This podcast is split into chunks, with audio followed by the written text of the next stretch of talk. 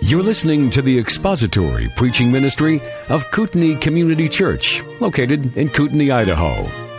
We pray that Christ is exalted and your spirit is blessed by the teaching of God's Word. For more information about Kootenai Church, please visit us online at kootenaichurch.org.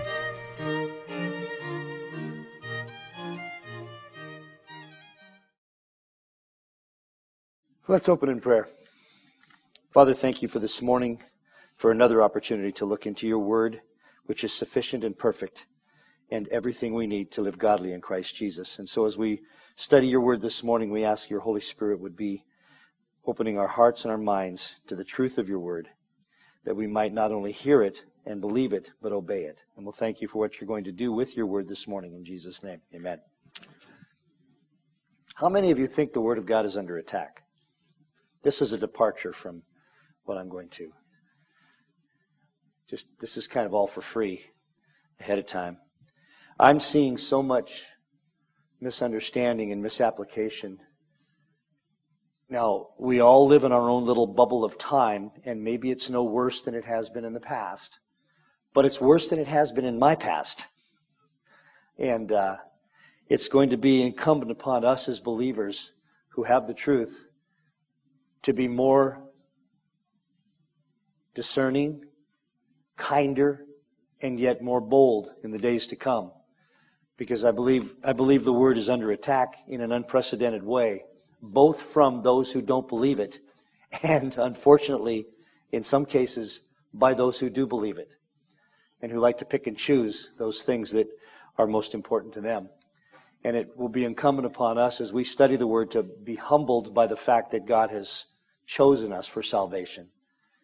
And to maintain that humility as we battle for the truth, and it is a battle, but to do it in a way that, bespeaks love and care and concern, and yet steely determination that this is the finished, sufficient Word of God, and it is all we need for life in Christ.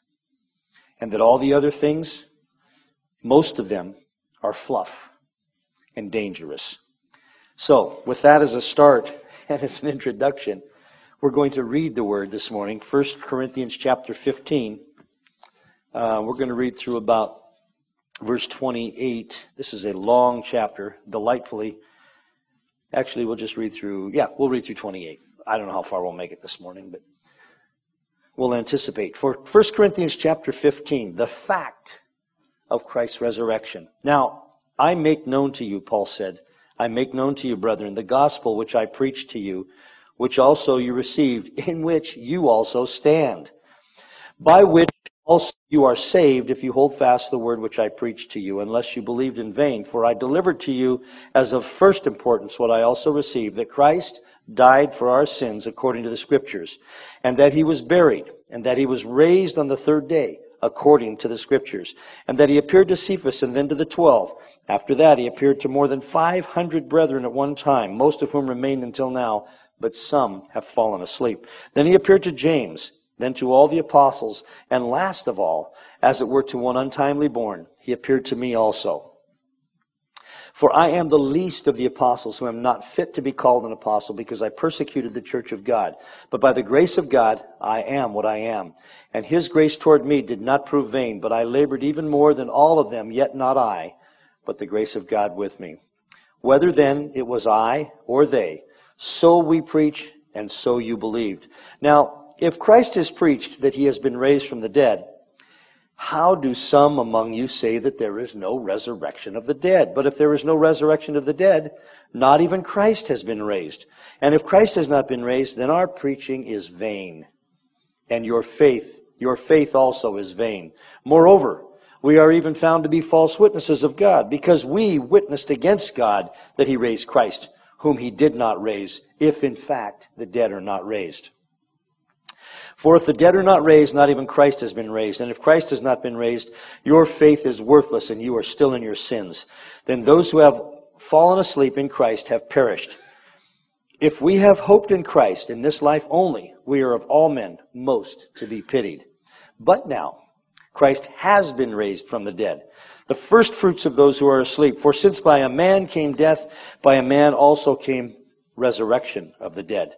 For as in Adam all die, so also in Christ all shall be made alive, but each in his own order. Christ the firstfruits, after those after that, those who are Christ at his coming. Then comes the end, when he delivers up the kingdom to the God and Father, when he has abolished all rule and all authority and power, for he must reign until he has put all enemies under his feet. The last enemy that will be abolished is death, for he has put all things in subjection under his feet. But when he says all things are put in subjection, it is evident that he is accepted who put all things in subjection to him.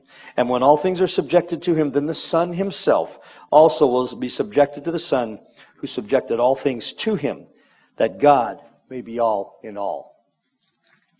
Well, when we left off last time, we finished up with verse, um, where were we?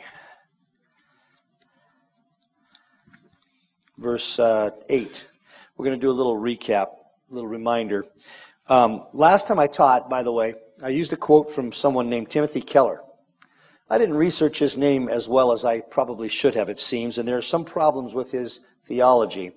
He apparently tries to reconcile Genesis with evolution, among other things, but it has been said that even a blind hog finds an acorn now and then. Now, I'm not equating Dr. Keller with a blind hog, but I am saying that I do not support his other false teaching. The quote was accurate, but I will be more careful in the future with who I quote. Um, it's interesting how Scripture does that. Scripture is very careful about how it quotes.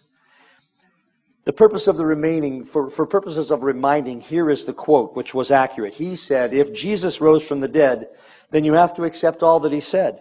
If he didn't rise from the dead, then why worry about any of what he said? The issue on which everything hangs is not whether or not you like his teaching, but whether or not he rose from the dead. And again, that's a true quote, but I will be more careful in the future. So, as we looked at 1 Corinthians, we started chapter 6, 15, and we, we looked at the, the, the argument Paul is building. And what he's doing is he's going to be dealing, or he is dealing, with a, another contrived foolishness that the Corinthians had. They were, they were going to, in verse 12, we'll see that the problem is that they were saying that there's no resurrection from the dead. Now, it's not necessarily true that they were saying that Christ didn't resurrect from the dead, but they were saying there was no resurrection. That would imply they were believing the people did not rise, did not rise from the dead. And so Paul begins in first 20, in 15 chapter 15 verse 1, he, he defends his presentation of the gospel earlier. And remember, the Corinthians had had a benefit of Paul and other apostles, Apollos, many teachers who all would have taught the same thing. And, and he claims, he reminds the Corinthians, you were saved by this gospel unless you believed in vain.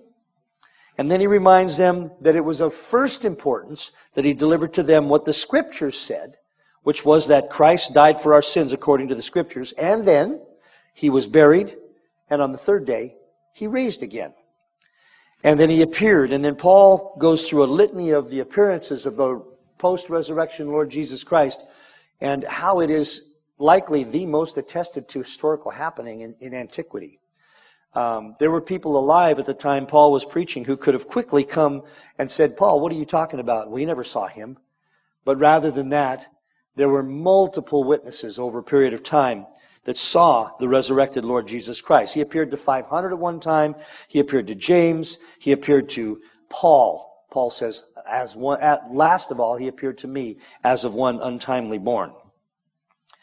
And then Paul, in his inimitable way, he begins to proceed to approve a series of other things that uh, Christ, he, he proves through those things that Christ rose from the dead. He appeared first to Peter, then to the 12, then to the 500, then to a separate appearance to James, then to all the apostles, and then to Paul. So there was never any doubt in Paul's mind and in the hearing, in those who heard Paul preach, that he preached the resurrection of Jesus Christ from the dead. Any questions, he would say. Are there any questions about the fact that, Ron, Ron, you want to ask Paul or me? That's what the, the scriptures say, that tombs were open and that some rise rose from the dead. What did they do? What did they do? Yeah. They, they must not have. They must not have paid attention to that. They must not have paid attention to Lazarus. Many of these would have been there when he called Lazarus forth from the grave. No, it's, when we decide to believe something untrue, we will elicit the help of hell itself to confirm it. Because we would rather be right than be true, right? Possibly, it's, it's hard to say if any of the 500 might have been members of some of the churches around the area, but they would have certainly been taught by no less than Cephas and Apollos and Paul and whoever else. And, and apparently it says you believe. He, he says you believed. You believed. What happened, Corinthians? And we looked through this entire book. So Brian has made a good point. It was the church at Jerusalem that would have been physically where the resurrection occurred. And in those days, travel was much more difficult. Corinth was quite a ways from Jerusalem. But nevertheless, the, it was pretty big news. It was pretty, pretty astounding news. And uh, I did look at some extra biblical accounts. I thought it wasn't necessary to introduce them, but, but Flavius, Josephus, um, Tacitus, Pliny, numerous, and then uh, the early church fathers, lots of of attestations of people who knew those who had seen the resurrection. It would be like um, my mother in law just passed away, but I knew her for 42 years. You'd probably believe me if I told you that she lived. And then if my wife and the 70 people in her immediate family said, well, yeah, she lived. We got pictures, we got this, we got that, we got memories. And even people in who, who relatives of hers that live in uh, Kelso, hundreds of miles away. Now, granted, travel's a lot easier today, but the, the fact that she lived is indisputed. Same with Christ. Um, actually, even the only the most oblique objectors in history would say that he never existed. Even those who don't believe the gospel will acknowledge that he existed. They just think he was a pretty good teacher. Well, he wasn't, and we'll talk about that. If he, if he claimed the things he claimed, and he wasn't who he said he was, he wasn't a good teacher. He was the devil from hell.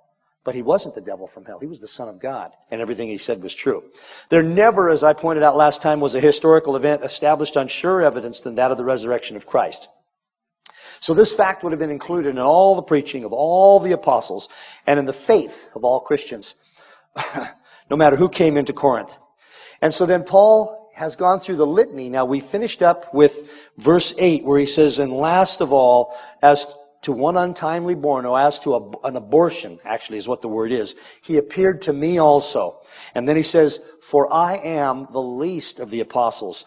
If I am not fit to be called an apostle because I persecuted the church of God. Now I thought through this long and hard about why Paul, some of the things that would have motivated Paul to be so prolific, so worked so hard, worked to the point of exhaustion, ex- endure the things he endured. Well, first of all, the most important thing was is that he saw the risen Christ.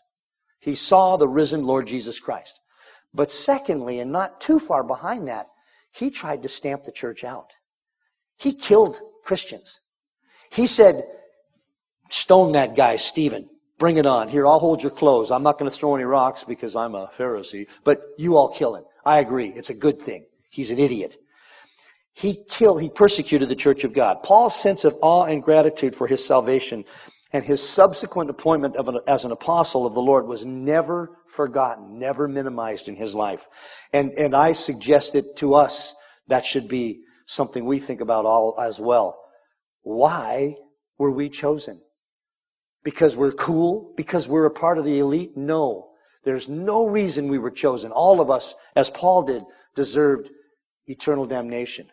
The Father, in His sovereign choice, because of His love, made that choice of each one in here who is a child of God. Um, he often had to defend his apostleship to people who called it into question, but at the root of his understanding was the idea that all of this, everything that happened to him, was at the hand of a sovereign God, done by grace. And certainly he did not deserve it. In fact, as I pointed out, he was a persecutor of the church before his salvation. Acts chapter 7, he's in verses 57 through Acts chapter 8, verse 1. Here's what it says. But they cried out with a loud voice, speaking of Stephen, and covered their ears. He was preaching the gospel to him. He was telling them the truth. He was retailing the history of Israel and the Messiah. And they covered their ears. They didn't want to hear it. They rushed at him. You know, it's, no, no, no, no, no, we can't hear you. Except that it was much more dangerous than what happens in a modern classroom. They killed the man. They rushed at him impulse, with one impulse. And when they had driven him out of the city, they began stoning him, and the witnesses laid aside their robes at the feet of a young man named Saul. They went on stoning Stephen, And as he called out to the Lord and said, Lord Jesus, receive my spirit. Then falling on his knees, he cried out with a loud voice, Lord, do not hold this sin against them. Having said this, he fell asleep. Saul was in hearty agreement, hearty agreement, complicit, liked it, thought it was great. This is the way to do things. He was in hearty agreement with putting him to death. And on that day, a great persecution began against the church in Jerusalem, and they were all scattered throughout the regions of Judea and Samaria, Samaria, except the apostles. Acts chapter 9, verses 1 and 2. Now, Saul, still breathing out threats and murder against the disciples of the Lord. Did you get that? Threats and murder. Paul was murdering Christians. What would you do if he all of a sudden had a and enlightenment. And he came to your church. And the week before, he had just murdered seven of your friends. Paul was still breathing out threats and murder against the disciples of the Lord. He went to the high priest and he asked for letters from, from him for the synagogues, to the synagogues at Damascus, so that if he found any belonging to the way, both men and women, he might bring them bound to Jerusalem. So the best timelines indicate that about six months elapsed between the time Stephen was stoned and Paul was converted. With the time necessary for letters of extradition to be written and received, Paul had persecuted the church for likely several years. Who knows how many people died because of his persecution?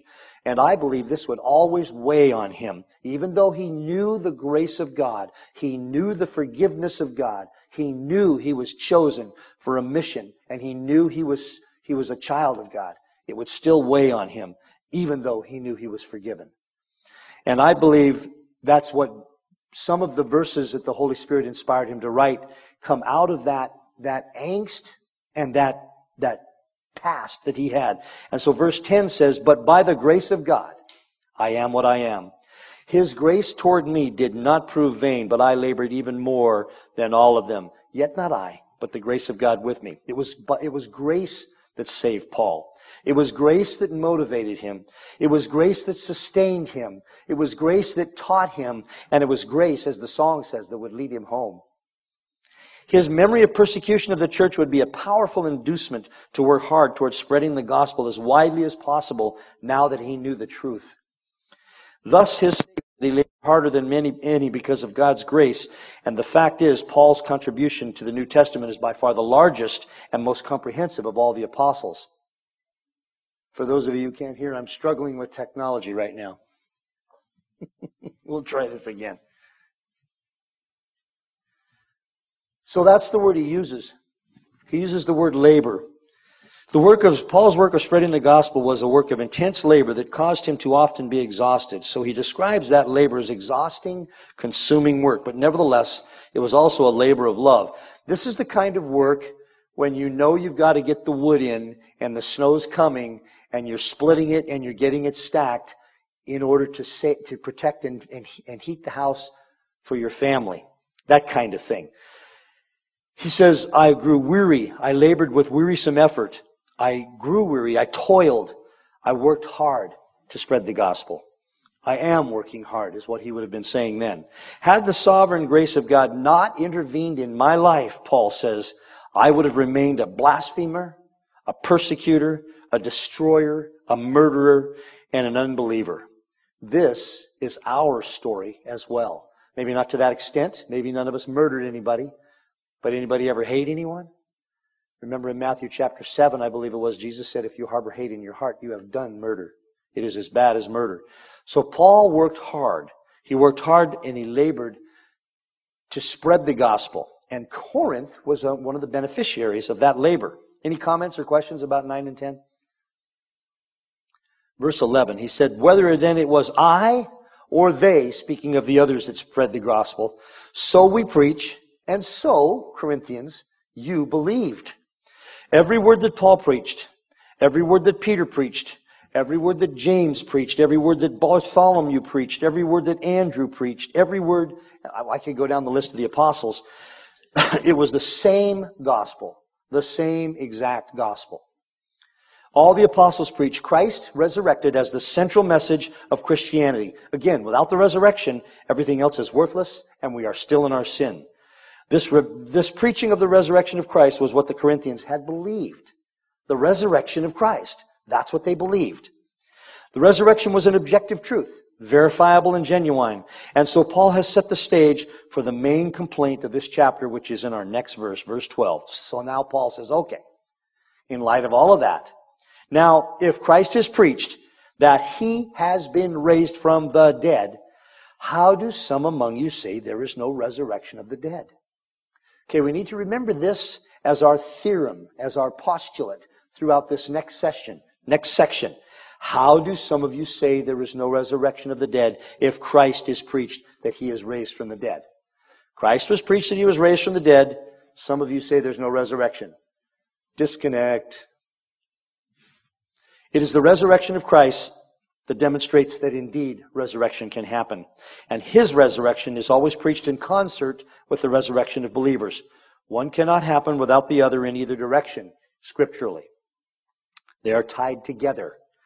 There are many different views about what happens to the body and the spirit after death.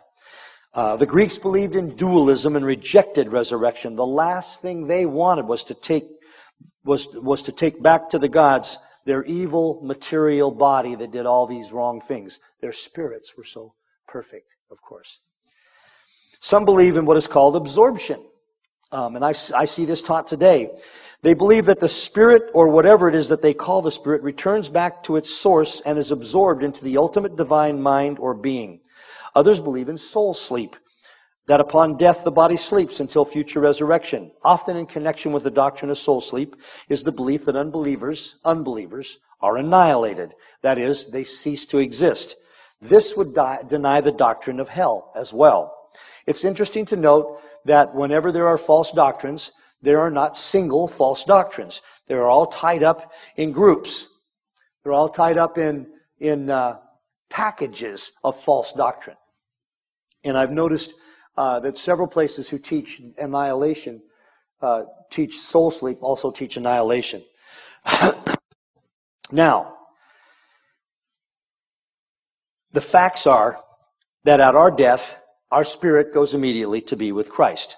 2 Corinthians 5 8. We are of good courage, I say, and rather, and prefer rather to be absent from the body and to be asleep in the ground. No. And to be where? At home with the Lord. Now, granted, I sleep in my home sometimes, but isn't that a stretch for crying out in the sink? Philippians chapter 1, verses 20 and 23. According to my earnest expectation and hope, that I will not be put to shame in anything, that, but that with all boldness, Christ will, even now, as always, be exalted in my body, whether by life or by death. For me to live is Christ, and to die is a long nap. No, to, to die is gain. To die is gain. But if I am to live on in the flesh, this will mean fruitful labor for me, and I do not know which to choose. But I am hard pressed from both directions, having the desire to depart and what? Be with Christ, which is for, to be with Christ, for that is very much better. That is very much better. That is far better. Not to go to sleep into the ground. What they would, what often these modern and past ancient um, teachers confuse is the posture of the body as it as the soul, the spirit leaves it to be with Christ, the body assumes what appears to be a, a position of sleep. And so the ancients would call that. He has gone to sleep. She has gone to sleep. Her body has gone to sleep. Matthew chapter 13, verses 40 and 40 through 42. So just as the tares, oh, excuse me, I missed one. Luke 23, 43. And he said to him, this is the thief on the cross who confessed Christ. Truly, I say to you, today you shall be with me in paradise. Now, there are people who say, well, put the comma after today. Truly I say, you shall be with me today. You shall be in paradise. Doesn't tell us it was today. Well, does Christ go into the grave and sleep for eternity? Until Christ, until the Lord? No, of course not. Christ was resurrected three days after the, uh, his, his crucifixion. Same with the thief. So wherever you put the, the comma, he will be with Christ. Matthew chapter 13, 40 through 42. So, just as the tares are gathered up and burned with fire, so shall it be at the end of the age. The Son of Man will send forth his angels, and they will gather out of his kingdom all stumbling blocks and those who commit lawlessness, and they will throw them into the furnace of fire. Into that place there will be weeping and gnashing of teeth.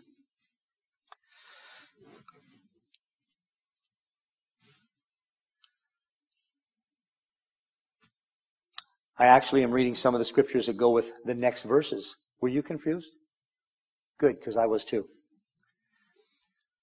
Finishing with verse 23 of, of uh, Luke. He said to him, Truly today you shall be with me in paradise. We'll get to Matthew chapter 13 in just a moment. There is no sleeping. There is no absorption. We go to be with Christ and to await resurrection of our physical body to be joined with our spirit. Further, unbelievers are not annihilated, but rather horribly they spend eternity in hell. And this is what animates Christian missions. This is what animates, one of the things that animates us preaching the gospel to the unbelieving world. Do we want anyone to spend time there? No, we do not. And so we call the world to Christ. Matthew chapter 13, I just read it. At the end of the age, those who do not believe will be cast into the furnace of fire, and there will be weeping and gnashing of teeth. And then verse uh, 25, Matthew 25, 41. Then he will also say to those on his left, Depart from me, accursed ones, into the eternal fire which has been prepared for the devil and his angels. All of this, the Corinthians had been taught by Paul and any other apostle or teacher who had come to the city. With all of this, Paul asks now, How can you say there is no resurrection of the dead? In verse 12, he says that. Any questions or comments about 12 before we hit 13 and on? And we're going to look at, okay. So he says, but if there is no resurrection of the dead, not even Christ has been raised. Did you think of that, Corinthians? Did that catch your attention? Paul proceeds to make seven points that proceed from the idea that there is no resurrection of the dead.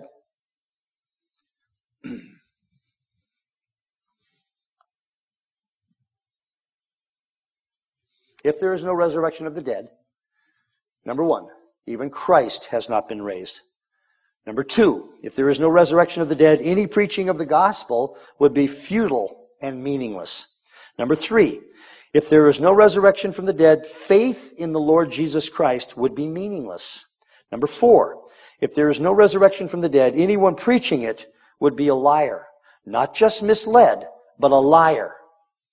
Number five, if, no, if there is no resurrection from the dead, everyone would still be in their sins, unforgiven. Number six, if there is no resurrection from the dead, those who went before, those whom the apostles had preached were even now present with Christ, free from all their earthly constraints, free from the disease that maybe killed them, were still would have eternally perished. They would have eternally perished. Number seven, if there is no resurrection from the dead, Christians would be the silliest and therefore the most to be pitied people on earth because we're preaching a false gospel. First and foremost, as Paul says in this first verse, if there is no resurrection, then not even Christ has been raised from the dead. Any claims that he was not really a man or that he was, or that he being God could be raised would be futile.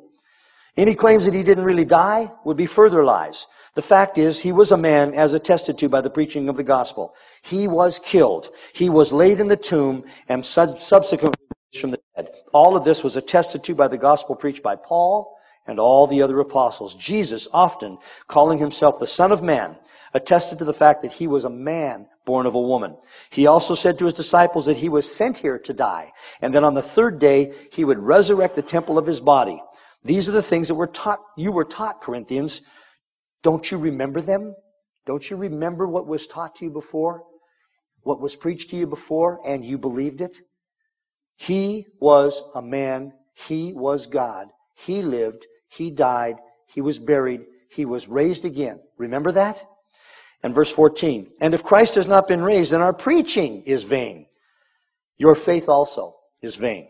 Secondly, if Christ had not been raised from the dead, all the words that Paul and all the other apostles had said to the Corinthians, words that were supposed to be doctrinally correct, true, and a record of what Jesus Christ had done, those words were false and meaningless. All the labor Paul had put into this, all the time, all the blood, sweat, and tears, and all that he and the other apostles had spent were foolish expenditures. Why would they persist in a gospel that would eventually cost them their lives when it was false? Had not Christ been raised, Everything he and the other apostles said, had said, were empty words. Third, if there was no resurrection, then the faith that the Corinthians and every other believer had placed in the Lord Jesus Christ was meaningless and empty. Sin, death, and hell were conquered, and nothing could change that. This truly would have been, have been a New Testament vanity of vanities. We're going to get through all of these, the seven, and then we'll talk about them. Seven. Verse 15, moreover, we are even found to be false witnesses of God because we testified against God that he raised Christ, whom he did not raise, if in fact the dead are not raised. Here, Paul puts to rest any notion that, the, that Jesus and the apostles could possibly have been innocently mistaken. In fact, this would have been, had to have been the greatest conspiracy in the history of the universe for all of these men and hundreds and hundreds of others to die for a faith that was a lie. They not only would have been charlatans and liars, but sinister, wicked, malevolent, and evil. Every single one of them, including the Lord Jesus Christ, if the resurrection was not true. They would have been purveyors of a false gospel about God, a gospel that God himself never attested to. They would have been making God a liar. It would be a message that for 2,000 years has kept billions of people involved in a lie of the greatest magnitude. Christianity is not feel good advice about how to live a better life. It is an historical account about the life, death, burial, and resurrection of the God man, the Lord Jesus Christ, who then delivers to his Father the believers that he was sent to save. If Christ claimed to be God, Christ claimed to be God in the flesh and to be the propitiation for the sins of all men whom the Father would give to him. If he did not rise from the dead, he was a liar of the first magnitude, and nothing he said should believe, be believed. We should close this book and go home. We should close this book and go home. Neither should his followers be believed because they are at best duped and at worst scheming connivers propagating untruths and lies. Paul says, even we are found to be false witnesses of God because we testified against God that he raised Christ, whom he did not raise, if in fact the dead are not raised. It's, he's pounding these things home for the, imagine being in that church having this letter read and some of the people in that congregation have been propagating the truth that the dead are not raised. This is pretty bold, pretty strong, pretty, pretty stout medicine. Then he says in verse 16, For if the dead are not raised, not even Christ has been raised. Further confirmation and a restatement of what Paul has just said. The Lord Jesus Christ was fully man, and if dead men are not raised, then Christ is not for Christ was dead and could not have been raised if there is no resurrection of the dead. So four and five are covered. Verse 17. And if Christ is not raised, your faith is worthless, empty, pointless, and you are still in your sins. All that you believe, Corinthians, was a lie. The hope that Christ and the apostles gave that the death of Christ paid for the sins of the elect and that his resurrection paved the way for the resurrection of all who believe in him would have been false. And faith in that teaching would be worthless. Sins would not have been forgiven. God's anger would not have been pacified, and everyone would die in their sins and spend an eternity away from God. Then those who he says in verse 18, who have fallen asleep in Christ, those who have fallen asleep have perished. If Christ be not raised, number six, the comforting doctrine that had been preached about the dead in Christ would be false. All those who already had already gone before, whom believers had sent off with tears of both sorrow and joy would be eternally damned and the joy would be extinguished because there would be, because there would be no res- reunion. What I preached at the, at the funeral recently, that those who know Christ would see Eva again. They will see her again. I would be lying. Now, I've had my problems with lying, but this word is not a lie. This word is not a lie. And then he says, number seven, if we had hoped in Christ in this life only, if we have hoped in Christ in this life only, verse 19, we are of all men most to be pitied. Even with the advantage that come from a life following, that come from one following a life prescribed in the Bible, still, if in this life we only had hope in Christ, then we are to be pitied. We are to be pitied. We are to be I'll just, that's the good word. That's a good word. Pitied. In some ways, it appears that Paul was trying to make the Corinthians feel a bit foolish. He has hammered home seven points that would result if dead men do not rise, as some were saying in Corinth. He culminates his teaching with this pointed and stark declaration that if the resurrection has not happened, then everyone living according to the teachings of the one who taught the resurrection are pitiable creatures, most to be pitied. So how would that make the Corinthians feel? Hopefully, not only foolish, but repentant. Now these are believers. Do we know any believers, maybe even us, who have thought wrong things, taught wrong things, believed wrong things? Paul is doing this by the inspiration of the Holy Spirit to reconfigure them, if you will, to bring them around back to the truth, back to what they had originally believed, which was that Christ was lived, died, buried, resurrected, propitiation for the sins of men, for the sins of believers. Any questions about those seven points? Do you see how this would have hopefully hammered it home to the Corinthians as they were listening to this teaching that what they were, what they were believing about no resurrection was dangerous. And, and brothers and sisters, we need to realize that. When, when people believe the wrong thing about the scriptures, more often than not, it's not just silly. It's dangerous. It's dangerous to them. It's dangerous to anybody that they propagate it to. It's harmful. Truth is truth because it's truth not because it has nothing else to do. All of this is for our edification, for our sanctification, for our eventual glorification. But the point is, Paul is making, if we taught this to you and it isn't true, then why are you even in this body? Why are you even here today? So they were there, they, they were listening, they were believing. And we see in 2 Corinthians that much of this had turned around. Um, so in verse 20, he says, But now, after all that, what if, what if, what if, seven what ifs, but now, Christ has been raised from the dead, the first fruits of those who are asleep. And it's 15 after, so we're not going to get to this verse. But it's nice to end on a positive note, isn't it? if all this other stuff is, that you're believing is true, then we're all idiots. But it's not true.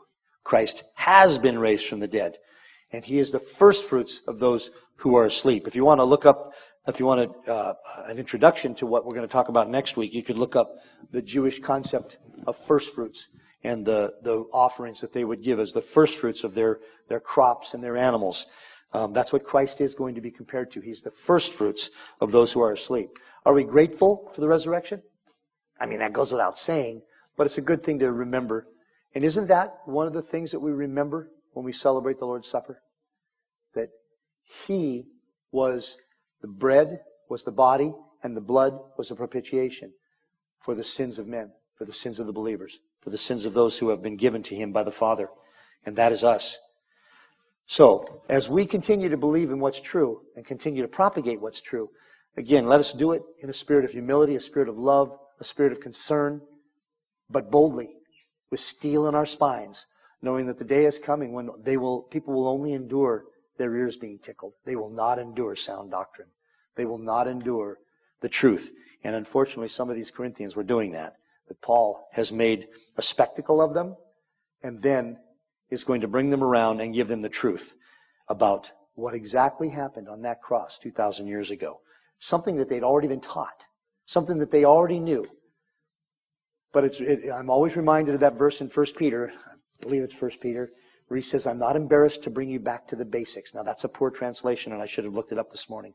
But basically, what Peter was saying to the people that he was talking to is, it's a good thing to review the basics. And 1 Corinthians 15 is basics. Let's pray.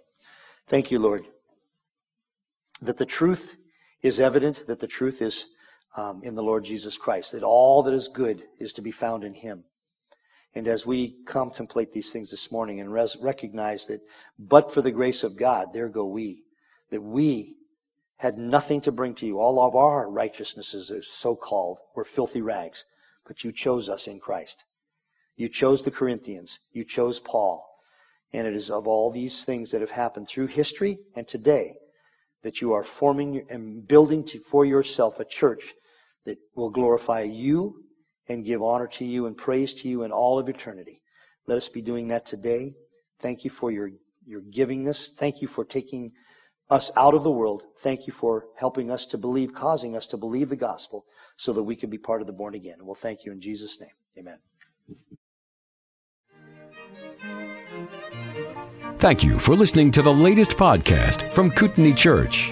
If you'd like to learn more about Kootenai Church or to donate to our church ministry, you can do so online by visiting kootenaichurch.org. We hope you enjoyed this podcast and pray you'll join us again next time. Once again, thank you for listening.